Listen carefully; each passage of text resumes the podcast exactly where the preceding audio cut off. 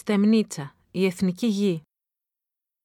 Στις 30 Μαΐου του 1821, η Πελοποννησιακή Γερουσία εξέδωσε από το χωριό Στεμνίτσα όπου είχε την έδρα της ένα έγγραφο απευθυνόμενο προς τις κατατόπους αρχές σχετικά με την οργάνωση της επαναστατικής εξουσίας στην Πελοπόννησο.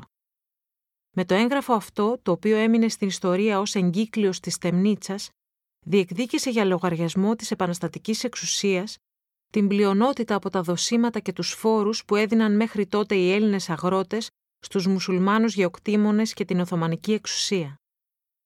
Πιο συγκεκριμένα, η εγκύκλιος θέσπιζε ότι όσοι χωρικοί καλλιεργούσαν χωράφια ιδιοκτησίας τους, όφυλαν να καταβάλουν στο Δημόσιο Ταμείο για τις ανάγκες της Επανάστασης το 1 δέκατο της παραγωγής τους. Όσοι όμως καλλιεργούσαν γη που πριν ανήκε σε μουσουλμάνους κτηματίες, θα πλήρωναν το τριπλάσιο.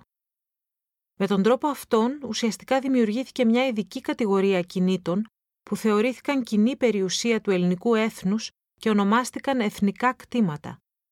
Επειδή μεγάλο μέρος της γης, τόσο στην Πελοπόννησο όσο και στη στερεά Ελλάδα, προεπαναστατικά κατεχόταν από μουσουλμάνους, η εθνική γη κάλυπτε μεγάλο μέρος της επαναστατημένης επικράτειας.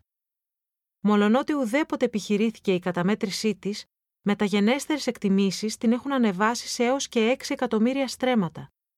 Στις έφορες πεδιάδες της Ηλίας, της Μεσσηνίας, της Τρίπολης και της Λακωνίας, το μεγαλύτερο μέρος της γης είχε συμπεριληφθεί στην κατηγορία των εθνικών κτημάτων.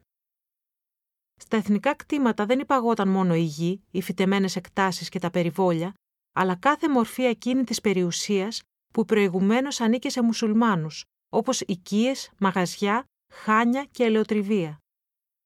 Τα κτίσματα αυτά, επειδή υπόκεινταν σε φθορά και έχριζαν συντήρησης για να διατηρήσουν την αξία τους, ονομάστηκαν φθαρτά εθνικά κτήματα.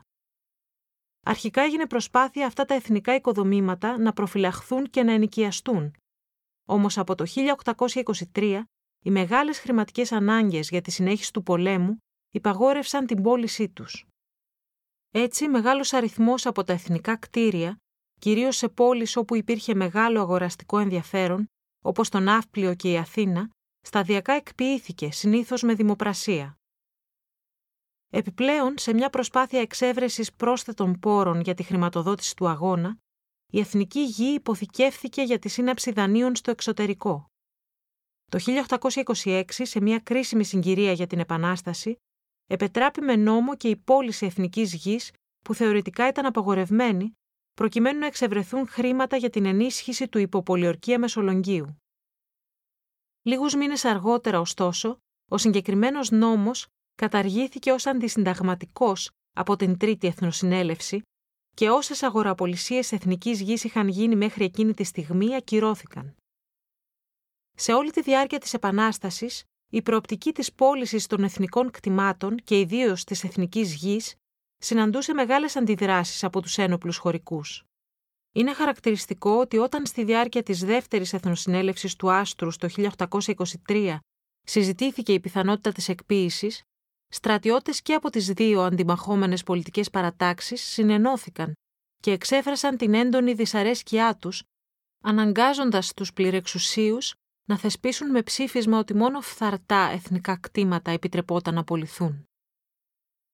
Για τη μεγάλη μάζα του αγροτικού πληθυσμού, η διανομή της εθνικής γης λειτουργούσε ως κίνητρο για τη συμμετοχή στην Επανάσταση, καθώς η κεντρική κυβέρνηση είχε κατ' επανάληψη υποσχεθεί να αποζημιώσει μελλοντικά τους αγωνιστές με δωρεάν γη. Για παράδειγμα, ένας νόμος του 1822 προέβλεπε την αμοιβή κάθε στρατιώτη με ένα στρέμμα γης για κάθε μήνα ένοπλης υπηρεσίας. Έχοντας υπόψη τους τα σχετικά ψηφίσματα, που ουσιαστικά δεν εφαρμόστηκαν ποτέ, οι Έλληνες καλλιεργητές ήταν αντίθετοι σε κάθε εκποίηση εθνικής γης.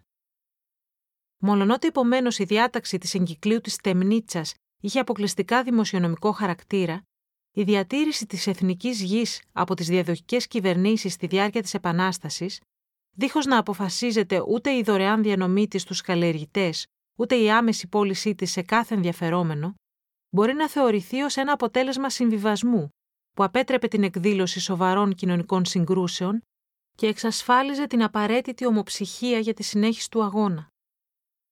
Πολλοί ιστορικοί θεωρούν τη δημιουργία και τη διατήρηση του πρωτότυπου αυτού καθεστώτος γεωκτησίας στα επαναστατικά και τα πρώτα μετεπαναστατικά χρόνια ως ένα καθοριστικό σημείο στην ιστορική εξέλιξη της χώρας, γιατί εμπόδισε τη συγκέντρωση της διαθέσιμης γης σε λίγα χέρια. Αυτό δεν σημαίνει ότι στην Ελλάδα δεν υπήρχαν και σημαντικοί γεωκτήμονες, ωστόσο οι περιπτώσεις αυτές, τουλάχιστον στην Πελοπόννησο, αποτελούσαν μάλλον εξαιρέσεις. Στις περισσότερες πελοποννησιακές επαρχίες, μεγάλο τμήμα της διαθέσιμης γης παρέμεινε για δεκαετίες εθνικό, δηλαδή στην ιδιοκτησία του κράτους.